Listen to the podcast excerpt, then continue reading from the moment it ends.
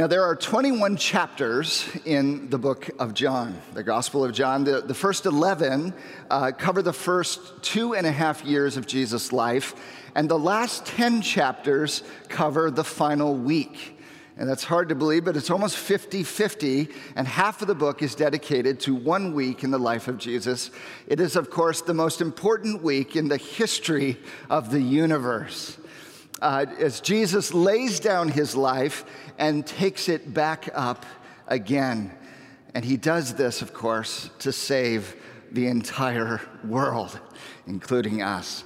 Now, in chapter 12, we turn the corner into officially uh, what is called Holy Week. We will be together today in John chapter 12, verses 12 down to 50. A lot of ground to cover. Uh, but what John's going to give us here in this chapter is four vivid portraits of Jesus. Four vivid portraits of Jesus. This is the very last of uh, Jesus' public ministry that is recorded for us. Uh, in the Gospel of John. Uh, and these four portraits that come in quick succession here are unmistakably vivid uh, pictures of Jesus, so that everyone would know who this Jesus really is as he is about to go to the cross. And these are portraits, so they're, they're from perspective, just like you would go to a gallery and see maybe uh, paintings or portraits, and you would see not only the image of the individual, but the, the uh, perspective, the, the, the insights of the artist that would be laced through in the portrait. And so we're going to see these four portraits today. Let me give them to you up front, and we'll walk through them each in sequence. The first portrait is of the King of Israel the King of Israel. The second portrait is the Savior of the world. The third portrait is the Son of Glory. And the fourth portrait is the Word of Life. The Word of Life. The King of Israel, the Savior of the world, the Son of Glory, and the Word of Life. Would you bow your heads? Let's pray together. Father, we ask now that you would come. Help us see Jesus in all of his glory. Help us to realize who, in fact, He is. Help us to respond to Him as you would have us today. Move in our hearts, O Holy Spirit. We pray this in Jesus' name. Amen. Amen. Our first portrait of the day here is a portrait of Jesus is from the out of town guests, the crowds who had traveled to Jerusalem for the Passover feast. This is the king of Israel John chapter 12, verse 12. The next day, the large crowd that had come to the feast heard that Jesus was coming to Jerusalem. So they took branches of palm trees and went out to meet him, crying out, Hosanna! Blessed is he who comes in the name of the Lord, even the King of Israel. Now, every year, hundreds of thousands of Jewish people in the first century would make their uh, way in pilgrimage to Jerusalem for this holiest of weeks. Uh, this is Passover, a commemoration of God's rescue of the people of Israel uh, from their pr- imprisonment in the land of Egypt, and especially how they were protected by the blood of the Lamb and Jerusalem, which normally would house some 80,000 residents on a normal day, would swell to 4 million people for Passover week. This is huge. And it is these crowds now who are coming to meet Jesus. They've heard he's coming. Uh, they've, they've, uh, they know him as the preacher, the miracle worker. Um, the Messiah is the question, right? They know he's got power. They know he's a, a powerful preacher, but maybe he's more. Maybe he's Messiah. Maybe he's the promised king of old. Maybe he's the one who will restore the throne to Israel and usher in the kingdom of God. And so they grab palm branches and they sing from Psalm 118 Hosanna, blessed is he who comes in the name of the Lord. Hosanna means, Lord, save now. Lord, save now. They bless Jesus as the promised one, coming now into the city of the, of the King in the name of the Lord. And they call him, you'll notice, the King of Israel, the King of Israel.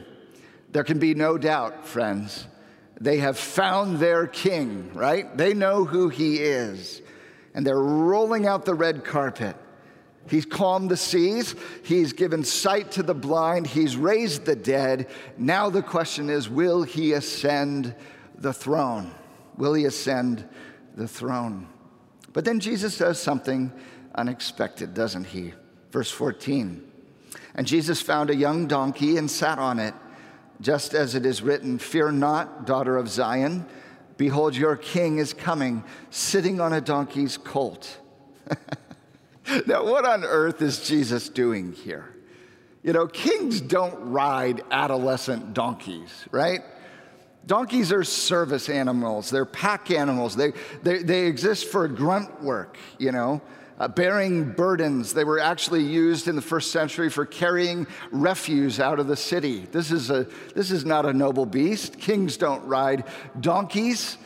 Kings ride beautiful, mighty, fierce war stallions. That's what they ride. They crush down their enemies. They strike down their foes. They mow them over. They pierce them through. That's what kings do on horses.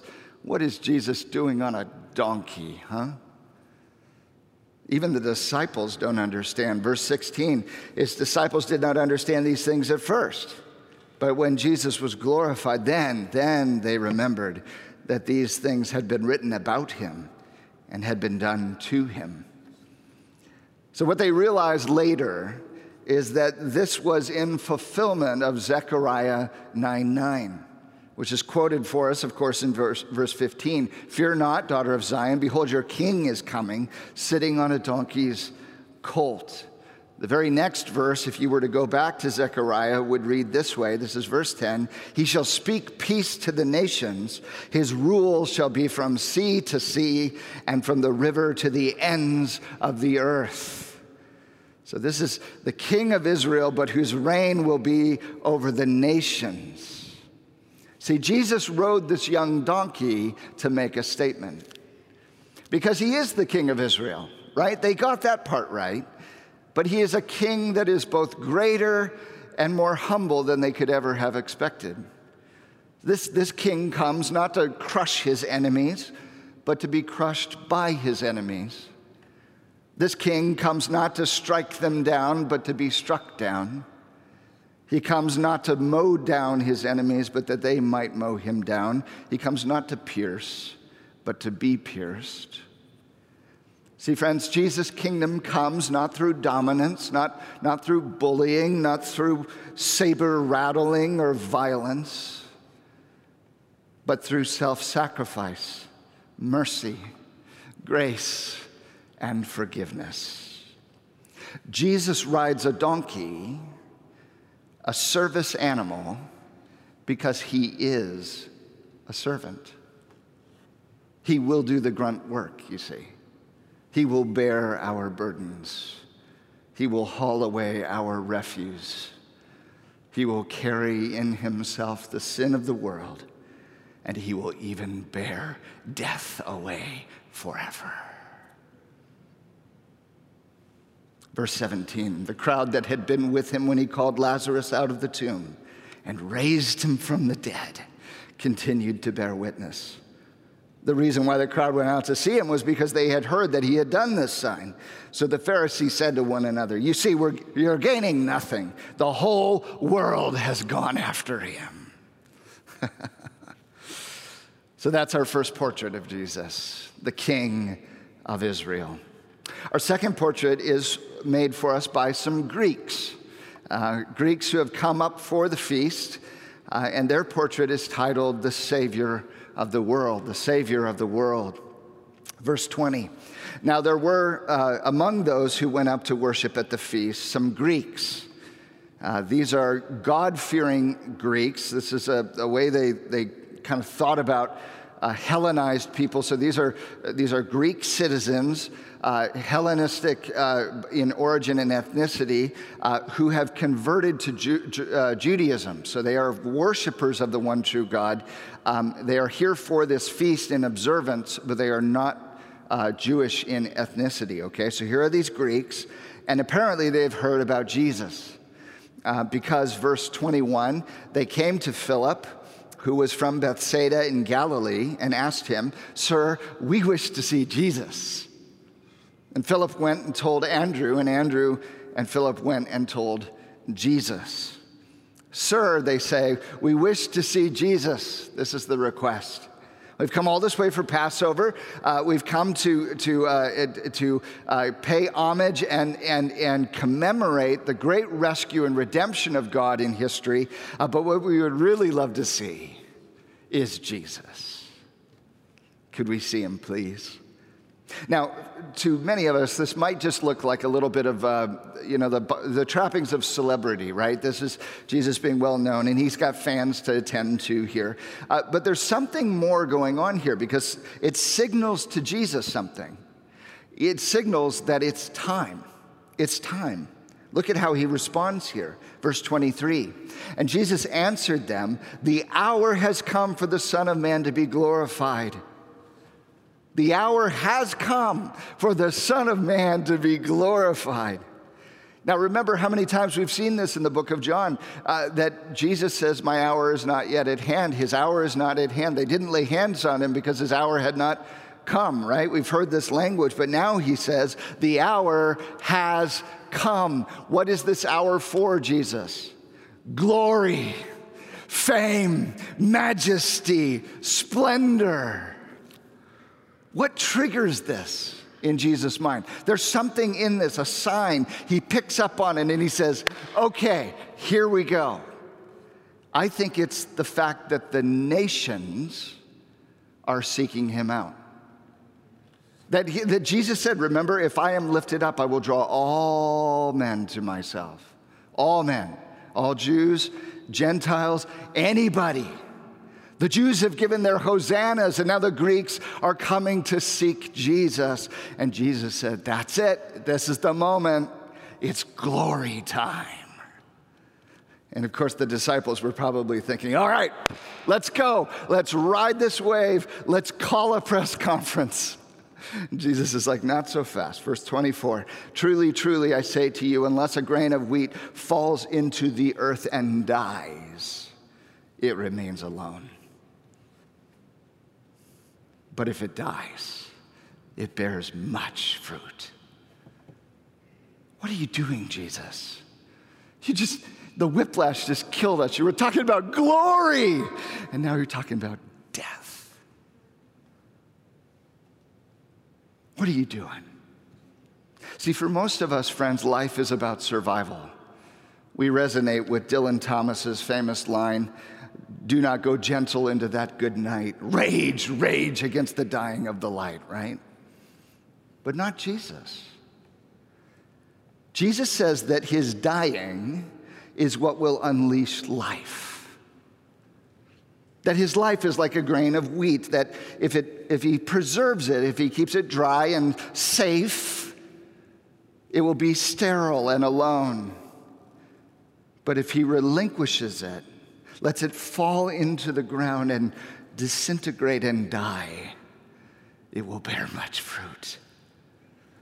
He says, Look, a seed was made for one purpose. One purpose. And this is its hour of glory, you, see to die, to unleash all of the potential life and fruit and multiply the harvest. That's what this is for. And it is likewise, it is time for my glory. For my death, I was born to die. My hour is here, it's come. I will lay down my life in order that I might bear much fruit. And I will reconcile in my death all peoples to myself, to the Father. What could be more glorious than that? Verse 25 Whoever loves his life will lose it and whoever hates his life in this world will keep it for eternal life. He says, Look, if I, if I were to love my life and hold on to it, keep it. Keep it for myself, avoid the cross. I, I, I'd lose everything, you see. I'd be disobeying my father. I would be disowning my purpose. All of humanity would be lost. There'd be no glory in that. But if I hate my life, and I open my hand and I willingly give it up, then I get it back. Oh, I get it back in resurrection. I will have obeyed my Father. I would fulfill my purpose. I'll redeem humanity and I'll have glory forever. Jesus' pathway, listen, Jesus' pathway to glory goes through the cross. Jesus' pathway to glory goes through, through the cross. Now, Jesus is about to make it about us. Verse 26 If anyone serves me, he must follow me. And where I am, there will my servant be also. If anyone serves me, the Father will honor him. You want to be my servant, Jesus says? Follow me. Where? Where, Jesus? Gethsemane, Golgotha, the grave, and glory ever after. Because the pathway to glory always runs through the cross. Not just for him, but for us. Everything that goes on to resurrection must first pass through crucifixion, you see. If we are to be glorious like Jesus, we must first pass through crucifixion. We, there's much in us that must die, friends. If we are to embrace the eternal life that Jesus offers, we must learn to let go of the one that we now have, you see. The spiritual dynamics of God are very consistent. Think about conversion. We have to die to our self sufficiency that God might resurrect dependency and life in Him. Think about forgiveness. We have to, we have to die to our bitterness that God might resurrect loving forgiveness in our hearts. Think about surrender. We have to die to our independence that we might be raised to walk in childlike faith. Think about suffering. We have to die to our comfort in order that we might have the treasure of God's presence always.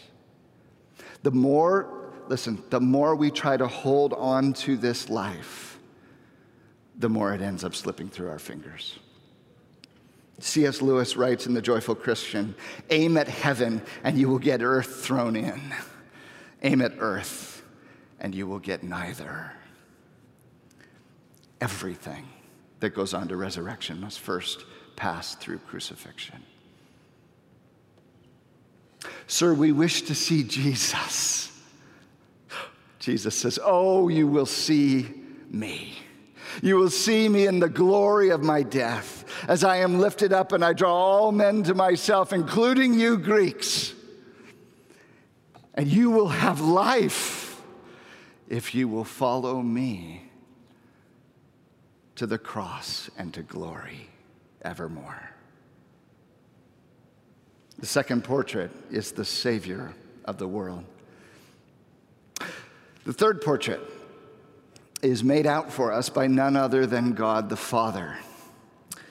The Son of Glory is the title of this piece. And with suffering and death staring him in the face, now Jesus is moved in prayer. And in verse 27, he prays, Now is my soul troubled. And what shall I say? Father, save me from this hour. But for this purpose I have come to this hour. Father, glorify your name. So Jesus is deeply troubled here, friends. The, the cross, with all of its agony and pain and heartache and death, his heart is pounding, his palms are sweaty. He doesn't, he's scared at some level and yet resolved. Don't you see that? And then a voice, 28b, a voice came from heaven. This is the Father speaking. I have glorified it, and I will glorify it again. The crowd that stood there and heard it said that it had thundered. Others said an angel had spoken to him. Jesus answered, This voice has come for your sake, not mine. Now is the judgment of this world. Now will the ruler of this world be cast out.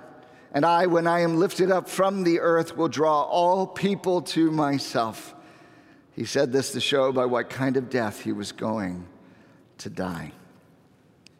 So now the Father adds his thunderous endorsement of the Son. You see this? The Jews have called him King of Israel. The Greeks have sought out the Savior of the world. Now the Father endorses Jesus as Son of Glory. Son of Glory. There are four glories that will come about through Jesus' death that he outlines here. Number one, he says it is the judging of the world, the judging of the world. As the world rises up in judgment of Jesus, the cross will actually stand in judgment over the world. The second thing is the dethroning of Satan. Now will the ruler of this world be cast out. Jesus on the cross will break the power of sin and death and Satan and be victorious over all of them. The third glory is that is the lifting up of Jesus the lifting up of Jesus, it has kind of a double meaning here. First, it means to be lifted up in crucifixion, that this is what he means. This is the kind of death he's going to die. But it also has this idea of the exaltation of Jesus. This is the moment when he will be high and lifted up, and we will see him in his glory, which leads to the fourth glory, which is the drawing of all peoples to himself. Through the cross, friends, God will reconcile uh, to himself through Jesus all peoples, all nations, every nation, tribe, people, language, and tongue, including those Greeks. They will see Jesus' glory. Now, the people here can't believe that the glory of Messiah, the Christ, could come through something as ignoble as death. Verse 34 the crowd answered him, We've heard from the law that the Christ remains forever. How can you say that the Son of Man must be lifted up? Who is the Son of Man? Look, we know that Christ the Messiah, he's got to stay forever. So, you know, he can't die. And if you're about to die, then who on earth are you, right? Verse 35. So Jesus said to them, The light is among you for a little while longer. Walk while you have the light, lest darkness overtake you. The one who walks in the darkness does not know where he is going. While you have the light, believe in the light that you may become sons of light. He says, Listen, I'm just here a little bit longer. You just have a final, this is the sunset. You have the final rays of light over the horizon of time. I'm about to go down. You have the light. It's dying, but it's still there. And while you have the light, believe. Believe while you can. Come to the light. Become sons, daughters of light. I am the light. And I'm here to show you the way back home to God. Verse 36b When Jesus had said these things, he departed and hid himself from them. Though he had done so many signs before them, they still did not believe in him. So that the word spoken by the prophet Isaiah might be fulfilled Lord, who has believed what he heard from us, and who, to whom has the arm of the Lord been revealed? Therefore, they could not believe. For again, Isaiah said, he blinded, he has blinded their eyes and hardened their heart, lest they see with their eyes and understand with their heart and turn, and I would heal them. Isaiah said these things because he saw his glory and spoke of him. So, John wants us to remember here, as everything is about to go down, as the people are going to wholesale, on the, on the whole, reject the Messiah, the Christ, and crucify him John wants us to remember this is not taking God by surprise here. That, no, no, no. Isaiah predicted this would happen. He, he, saw it in advance. Isaiah 53 foretold of the suffering of the, of the servant who would be despised and rejected. Isaiah 6, uh, Isaiah anticipated the hardness of people's hearts for the, for the glory of God and the word of God revealed in their midst. Now, this is all in the overarching plan of God. Verse 42 Nevertheless, even many of the authorities believed in him, but for fear of the Pharisees, they did not confess it, so that they would not be put out of the synagogue. For they loved the glory that comes from man more than the glory that comes from God. Indicting words. So that's our third portrait, the Son of Glory. Now, the fourth portrait is a self portrait. This is one made for us by Jesus himself in his own words. And this one is titled The Word of Life. The Word of Life. Verse 44. And Jesus cried out and said, Whoever believes in me believes not in me, but in him who sent me. And whoever sees me sees him who sent me. I have come into the world as light, so that whoever believes in me may not remain in darkness. This is Jesus' final appeal publicly.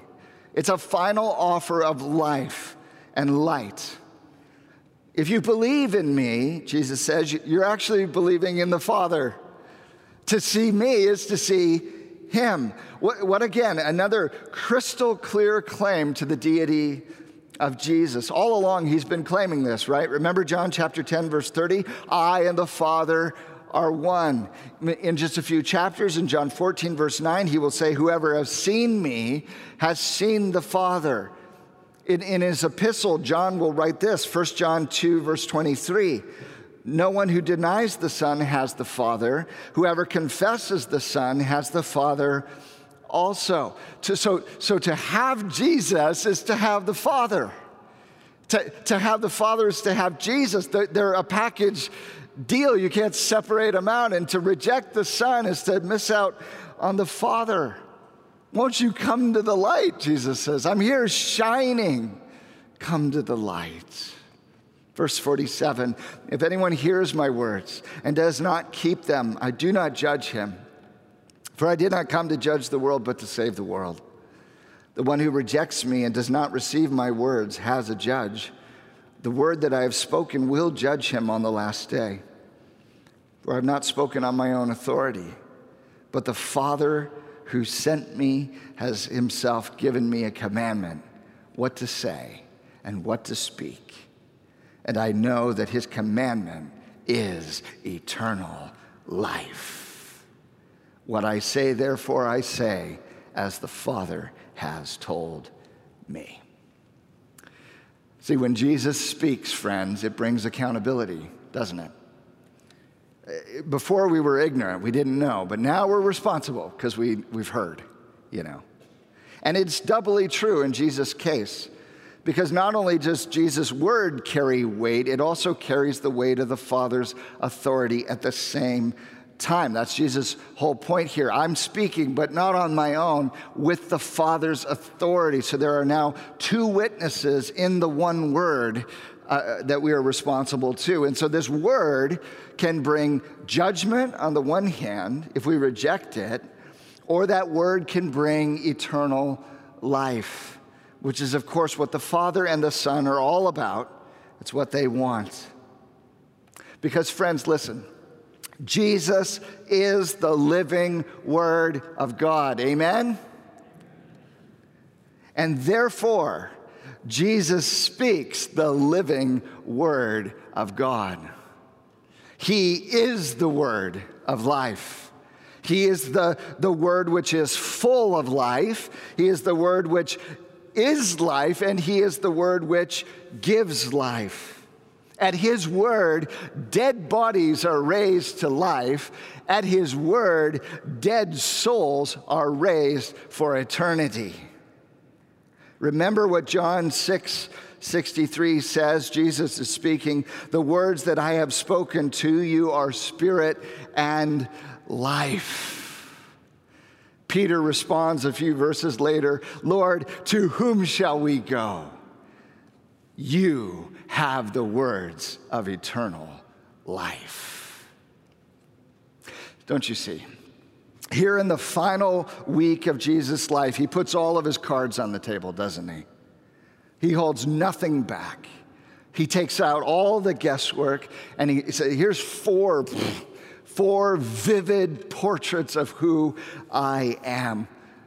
The King of Israel, humble and triumphant the Savior of the world, drawing the nations unto himself, the Son of glory, endorsed by the Father himself, and the Word of life, where eternity hangs on his every word. And everything hinges on what we do with this Jesus. So here's our takeaways. You know, sometimes things just come together in such clarity, such simplicity. I, we could put it down in a math equation, okay? Jesus plus nothing equals everything. Jesus plus nothing equals everything. Do you realize that? He's the King. He's the Savior. He's the Son of glory. He's the Word of life. If you have Jesus, there's nothing else you really need. Remember the words of that song? You know, you can have all this world, but give me Jesus. Amen? The second, the second Flip side to that equation is this, though everything minus Jesus equals nothing. Everything minus Jesus equals nothing. Remember, Jesus said, What profit is it to a man if he gains the whole world but loses his soul?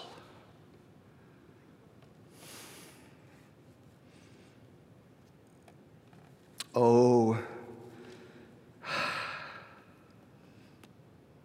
oh, we fall into this.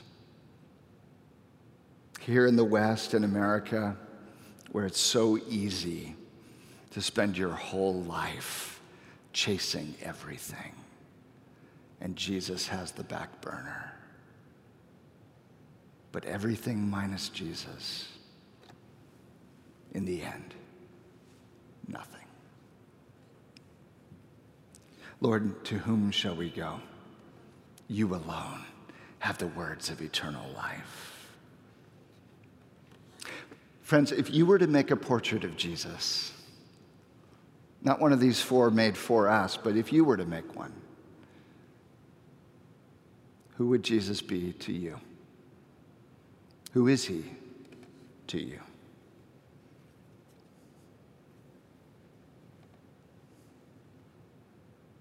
Who is he to you?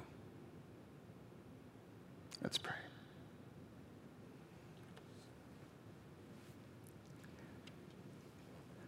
Father, there is no mistaking the clarity of this moment, this sequence of events that shine the identity of Jesus all over this Passion Week. He is our King, He is our Savior, He's the Son of glory, He's the Word of life. Everything depends on what we do with Jesus. Holy Spirit, make faith rise in our hearts that we might see the glory of this Jesus, for his hour has come. May it be our hour of life. We pray this in Jesus' name. Amen.